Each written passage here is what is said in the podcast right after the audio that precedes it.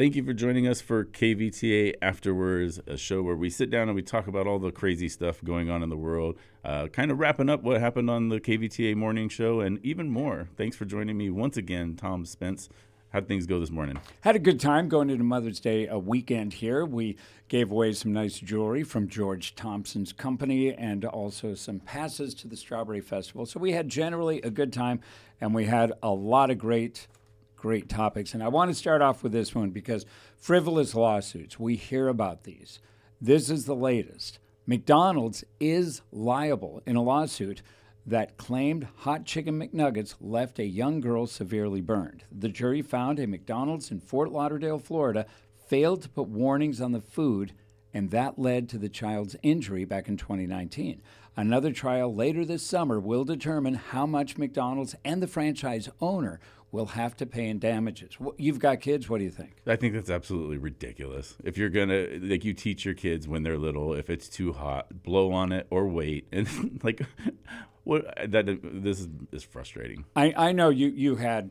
I won't say tough parents in a bad way, but you had strong parents. Oh, My yeah. dad, get that thing out of here. What the hell's wrong with you? Don't you know? I would have been yelled at for doing stuff like that. And it would be just like, yeah, dope right? that would be immediately the issue. We had one really funny call. It was actually through our app that was sent in.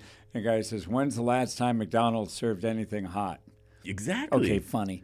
I, uh, I mean, and if I go to McDonald's, that's what I'll get is nuggets, and I've never had I don't see how they could be so hot that they can burn because I just don't see how the transfer from there to. I mean, did they pull it right out of the fryer and throw it at her? I don't get how it could have burned her. The only one that ever had that molten capability was the old apple pie. Yes, and oh. I think oh. because they microwaved some of those, and you would find cells. But that was another thing.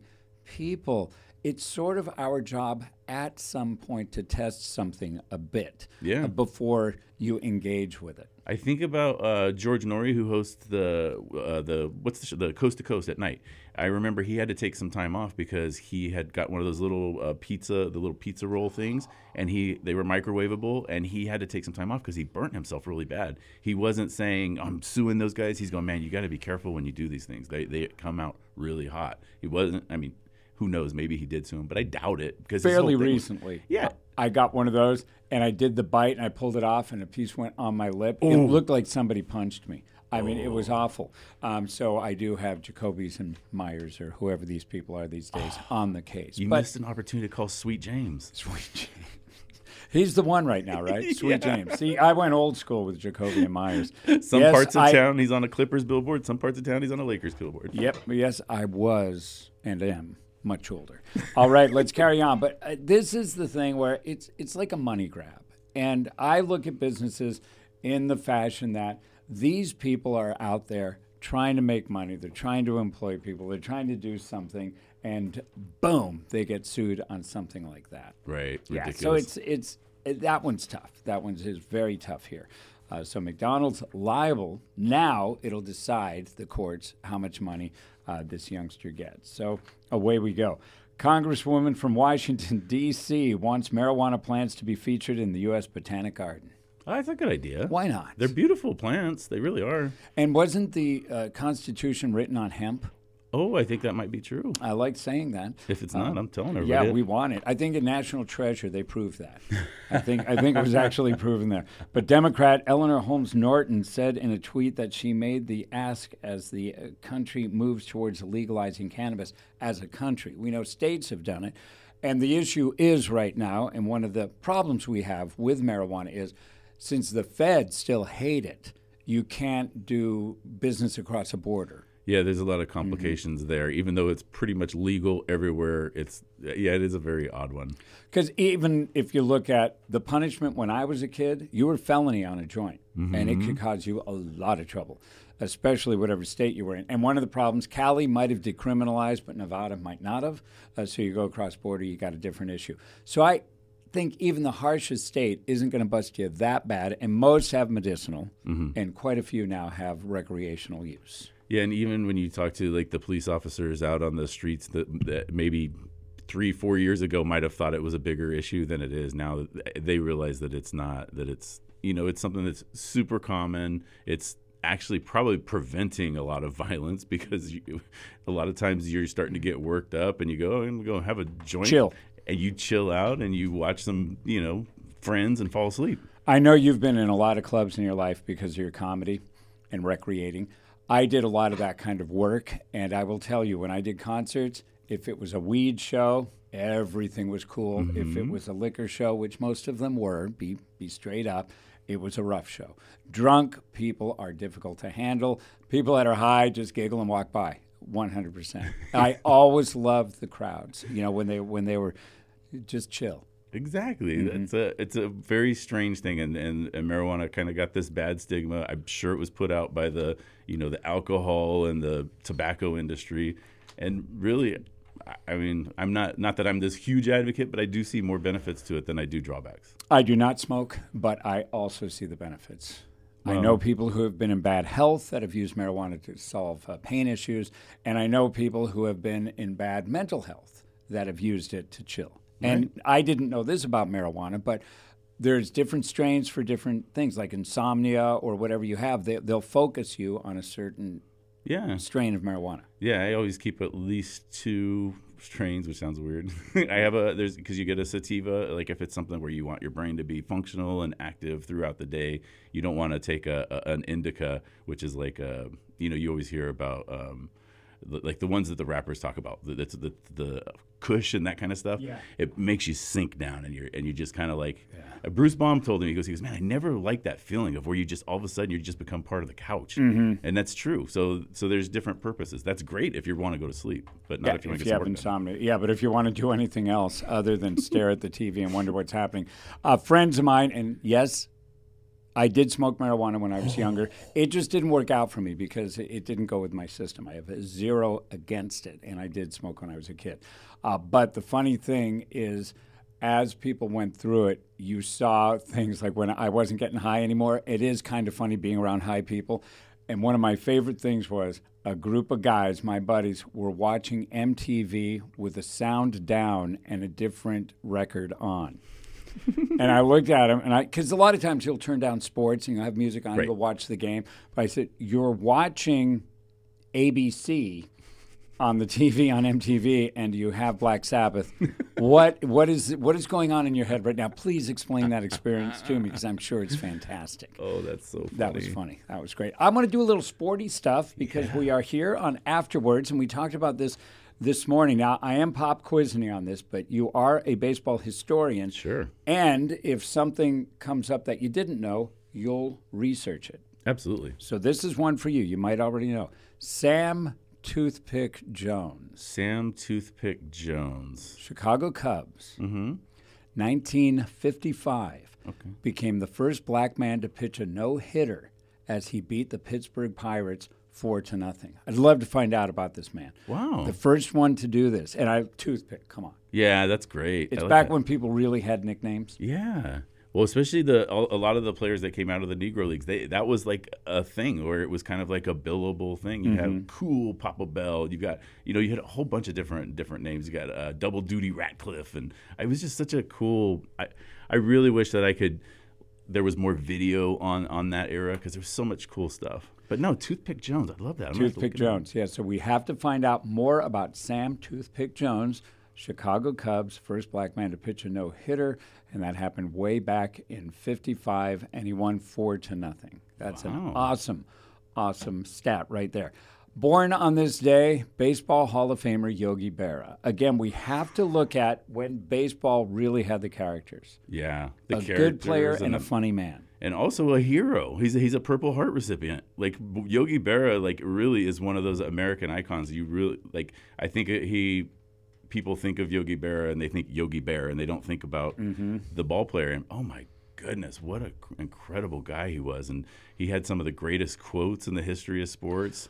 You know, would he say nobody goes to that restaurant anymore because it's too crowded? Too crowded. Yeah, like that kind I of stuff. love that line. That is so great. Yeah, it's and that's that was the wonder of Yogi Berra. And it says, yeah, it's it's so weird when you think of what accomplishment people have had, and to see Purple Heart next to a World Series ring, it's rare. Yeah. It's rare. I'd, I'd like to see how many Purple Hearts can sit next to a World Series ring. Not many. I think that would be a, that would be a great stat because we do know uh, that people. Another thing that's cool about him, Carmen Berra, his wife, they were married. Uh, let's check this out from 49 to 2014. They got in an argument over toast or something in 2014 and finally called it quits. But there's the other thing that's great about it. Number eight for the New York Yankees, yes, he was a catcher. It ain't over till it's over. I don't know if he said all these things, but they're all great. Well, and a, lot of it came from his uh, mentor, who was Casey Stengel. And Casey Stengel was one of those guys he had. I'm sure you heard the Stengelese, and so Casey Stengel was the one that said a lot of crazy, crazy stuff. I get the the two of them mixed up sometimes, but um, but Yogi Berra was Casey Stengel's like favorite player, and Casey Stengel uh, attributed a lot of his success to Yogi Berra. And you know, to look at him, he's kind of a funky looking dude, stood awkward. It was really weird to watch him play, but man, what a hero. Yeah, and he was around uh, so many of the players that are of renown, you know, that you look at and admire, and you know the Yankees. Basically, I want them to go straight to hell, generally. but you look at that franchise, the great uniform, uh, the people through their history. It's it's a pretty fantastic group. And he also caught the only World Series perfect game Don Larsen threw. He Who was- do you he was throw that against? It was man, that's a great question. Yeah. Hope it wasn't- Another team? I hope it wasn't the Dodgers. It was let's see, it was 1960ish. It might have been the Dodgers. Yeah. It might have been the Dodgers. a record we don't like either. So there. But we'll do. Uh, let's see. Do we have one more on baseball? No. Let's skip out of baseball, and I want to finish with. Um, with George Carlin, but we'll hit Keith Richards right now. Go from uh, baseball to music. We talked about this uh, this morning on how these uh, rock and rollers and a lot of them, you know, creative people through comedy. You know, when do you write? When does the inspiration come to you? When when does that happen? Well, Keith Richards uh, created one of the. He took a portable recorder and he figured out a way where he could put something into the amp of his guitar and put it into the recorder and play when he was just noodling. And back then, this was like, whoa, what did mm-hmm. you do? You know, this was some pretty good engineering here. So he would do this all the time. Well, one time he woke up and he saw that the spool had wound all the way through. And he heard all this noodling, and then he heard dan dan da da dan dan. Mm.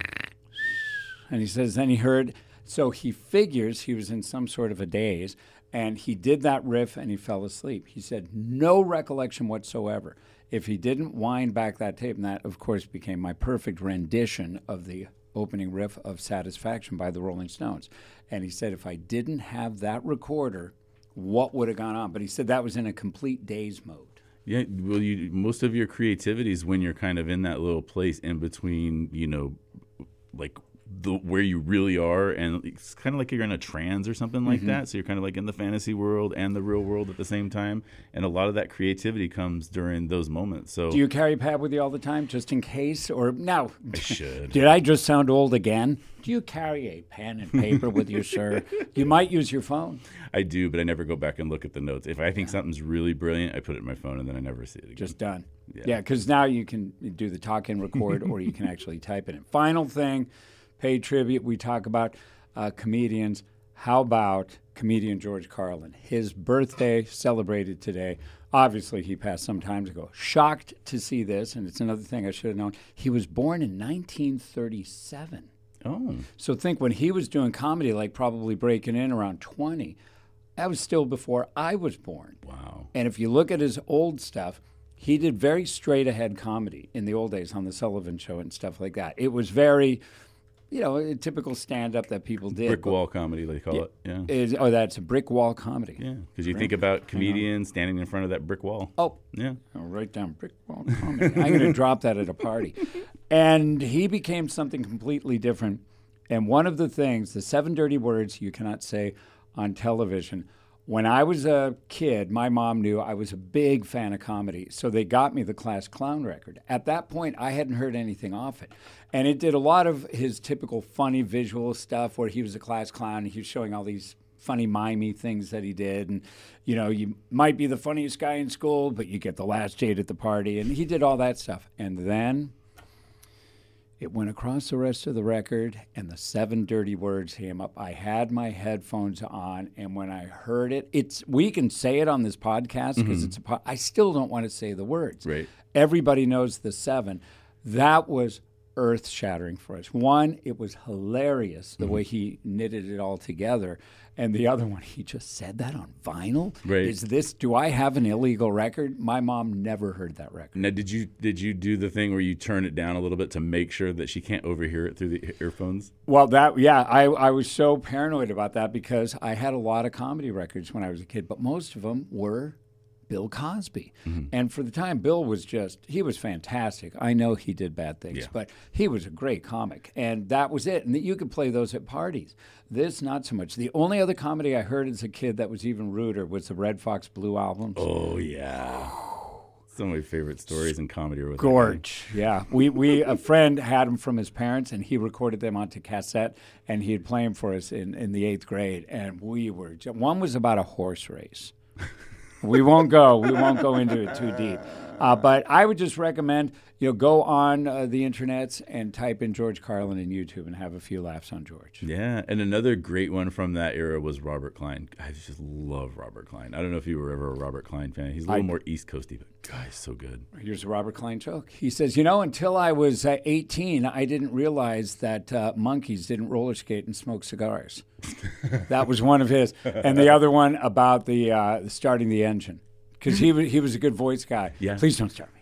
Please don't start me. Leave me alone. Whoa, whoa, whoa. He was brilliant. And every comic seems to, you included, lean on him oh. as one of the guys, one of the standards. He's so brilliant, and then the, even in the, even later on, like he's still funny. Like Yeah. even when he was on the Seinfeld documentary, he did the thing where he's like, "I hate Florida, man.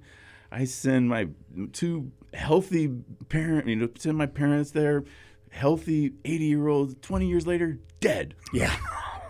It's just so great. Yeah, Robert Klein's definitely a standard from the past, folks. Well, that's it on a Friday for afterwards. Thank you so much for bringing me in, Spence. What a great show, great topics. Can't wait to do it again.